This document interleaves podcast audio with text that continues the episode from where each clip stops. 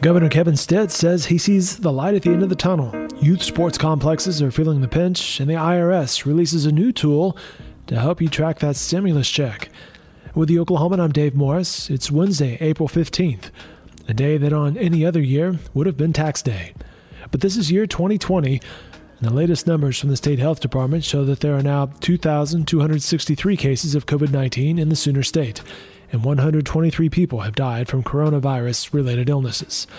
Experts predicted a surge of cases could hit our state by next week, but recent data show the number of new hospitalizations and deaths related to the pandemic are tracking well below predictions. Dr. Douglas Drevets, OU Medicine Chief of Infectious Diseases, explains why we might see fewer cases of the illness than previously projected.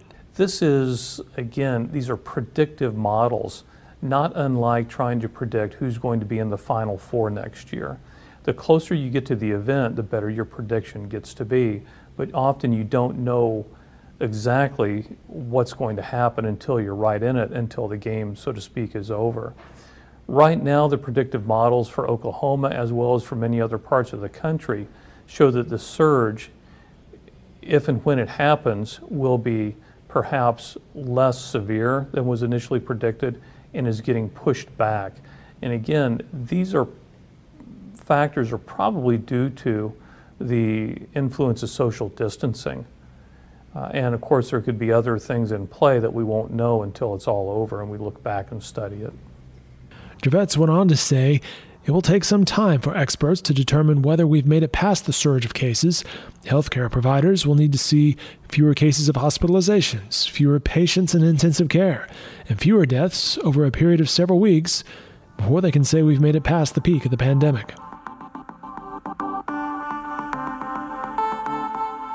Governor Kevin Stitt is extending the Safer at Home order to May 6th for those who are 65 and older, but officials are working on plans to reopen the state.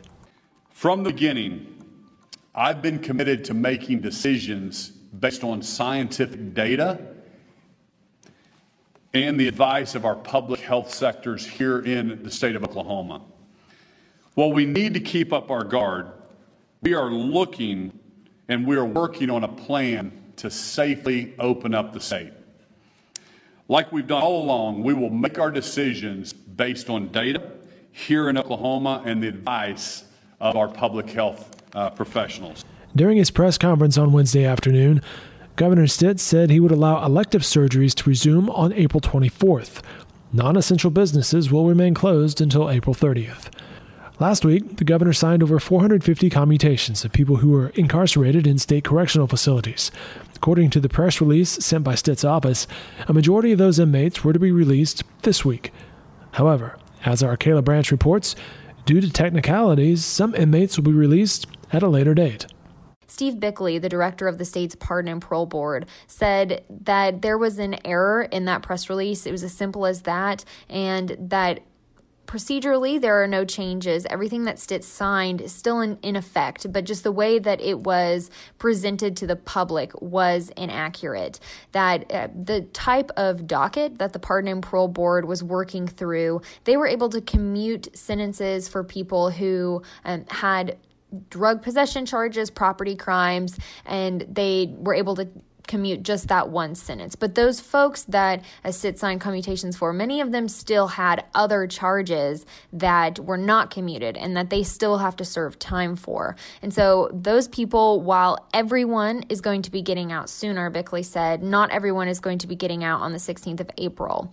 So there was that confusion, and case managers and others working with those incarcerated individuals, loved ones, they immediately reached out to Bickley after that incorrect news was released last week. He said that he didn't think people, were anticipating their inmates getting out on the 16th. And so there was some confusion when that news came out. But people had never been advising that folks would be all these folks would be released on the 16th. And so those who were in the loop, as Bickley said, were not, surprised that now there has been this notification change.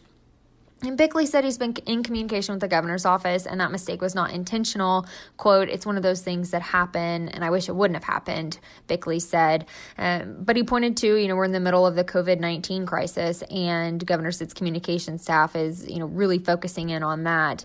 And some folks with the ACLU group in Oklahoma, they also released some statements about this and said that, it's sad that that happened because there are some people who have loved ones incarcerated and they're worried about them amid the COVID-19 pandemic, and they thought maybe there was a ray of hope that they would get out even earlier than expected, and now that is not what's going to happen, but that they thought this would be a good opportunity to call on the governor to extend his executive orders to call for specific action in correctional facilities, working on faster releases even in addition to what the Pardon and Parole Board is doing, and continuing to sign the commutation recommendations that are still on his desk.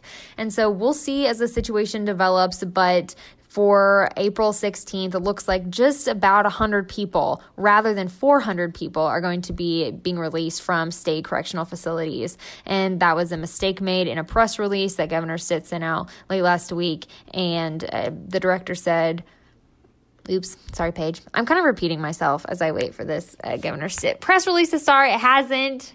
And I'm having a tough time. And there are kids outside that have been screaming and yelling all day. There's music and some sort of leaf blower. I really don't even know. But so I apologize for the background noise. Okay, I'm gonna finish it. I don't remember exactly where I landed, so you just make me sound smart, okay? And so the Pardon and Parole Board is continuing its work. They have doubled the amount of cases that they are reviewing this month, and they're going to continue to meet and work hard, Bickley said. And this was just an unfortunate error and mistake along the way.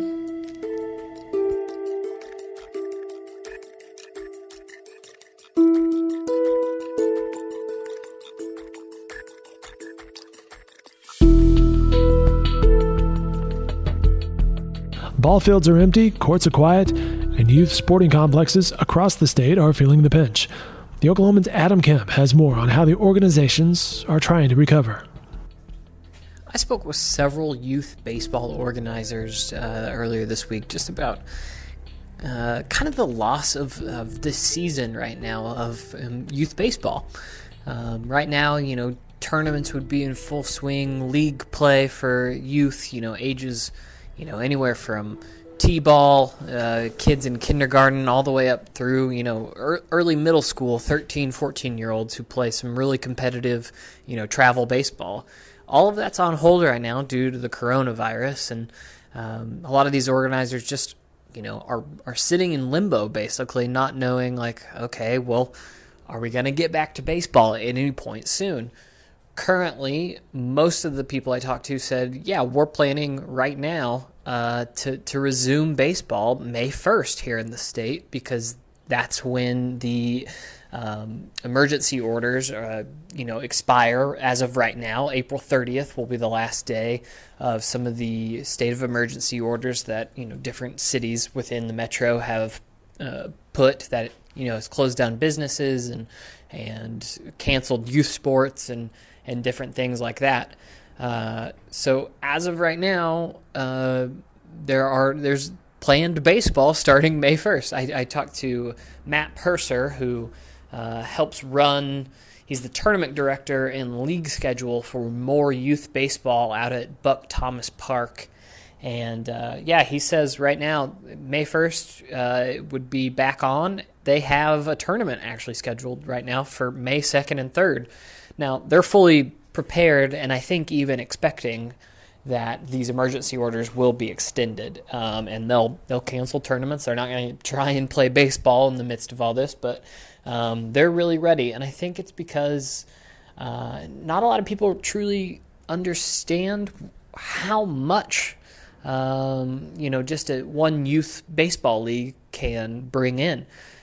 Purser told me that in just, registration fees alone, more youth baseball has lost $80,000 to $90,000 this year. If that would be if the season was canceled and done for good.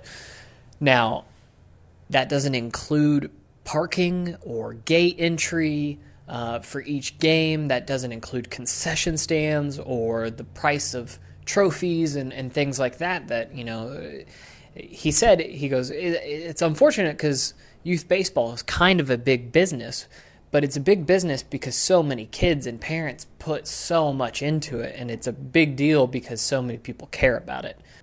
I talked to another organizer. His name's Rick Glasser, and he actually organizes a lot of big tournaments here in the state, and he kind of spoke about the same thing. It's a big loss in revenue for not only, you know, some of these organizations, but also for some cities. He you know, puts on a big tournament in Ardmore, Oklahoma every year that they've told him before, well, you sell out every single hotel here because teams stay there, parents stay there, a lot of travel teams come from outside and need to stay there. So the fact that it sounds like youth baseball, oh yeah, just another casualty of the coronavirus and things we're missing right now, but it's a big loss in revenue as well. It's so big, in fact, the president has been, you know, tweeting about youth baseball and hoping to get back to it. Tweeted out last week how, you know, basically reassuring little leaguers that, hey, don't worry, we're going to get you back out there as soon as we can. He also formed the sports coalition and business coalition earlier this week to figure out how to reopen the country. The sports coalition filled with you know, the top commissioners in sports, along with a few top sports executives, and he even brought up baseball, saying that, you know, he was tired of watching the same games over and over again. Said he is tired of watching games from 14 years ago. So a lot of people missing baseball right now, and it's having an impact here in Oklahoma.